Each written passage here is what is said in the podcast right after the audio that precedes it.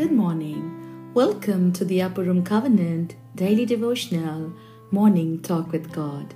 Today's promise is from Ephesians chapter 2, verse 10. For we are his workmanship, created in Christ Jesus for good works, which God prepared before that we would walk in them. Yes, my friend, your life is a workmanship of a loving Father that planned your existence even before the foundation of the world. Just as an architect designs a building in his mind before he puts it on paper, so God planned you.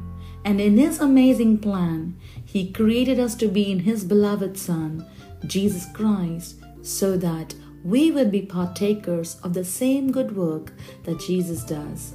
What an amazing promise we have this morning. When you look into the mirror, do you see yourself as God's precious work of art or do you see something else? God wants you to be comfortable with the knowledge that you are fearfully and wonderfully made. God created you in His image, my friend, and God has chosen you and He has prepared you in advance.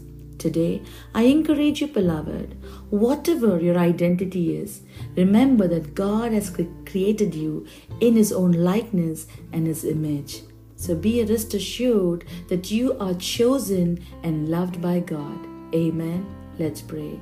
Lord, we thank you for this revelation today that our life has a divine purpose that was birthed in your heart even before the creation of the world. May we come in agreement with you, O Lord, and may we continue to do the good works that we are called to do. In Jesus' name we pray. Amen. Thank you for listening to today's message.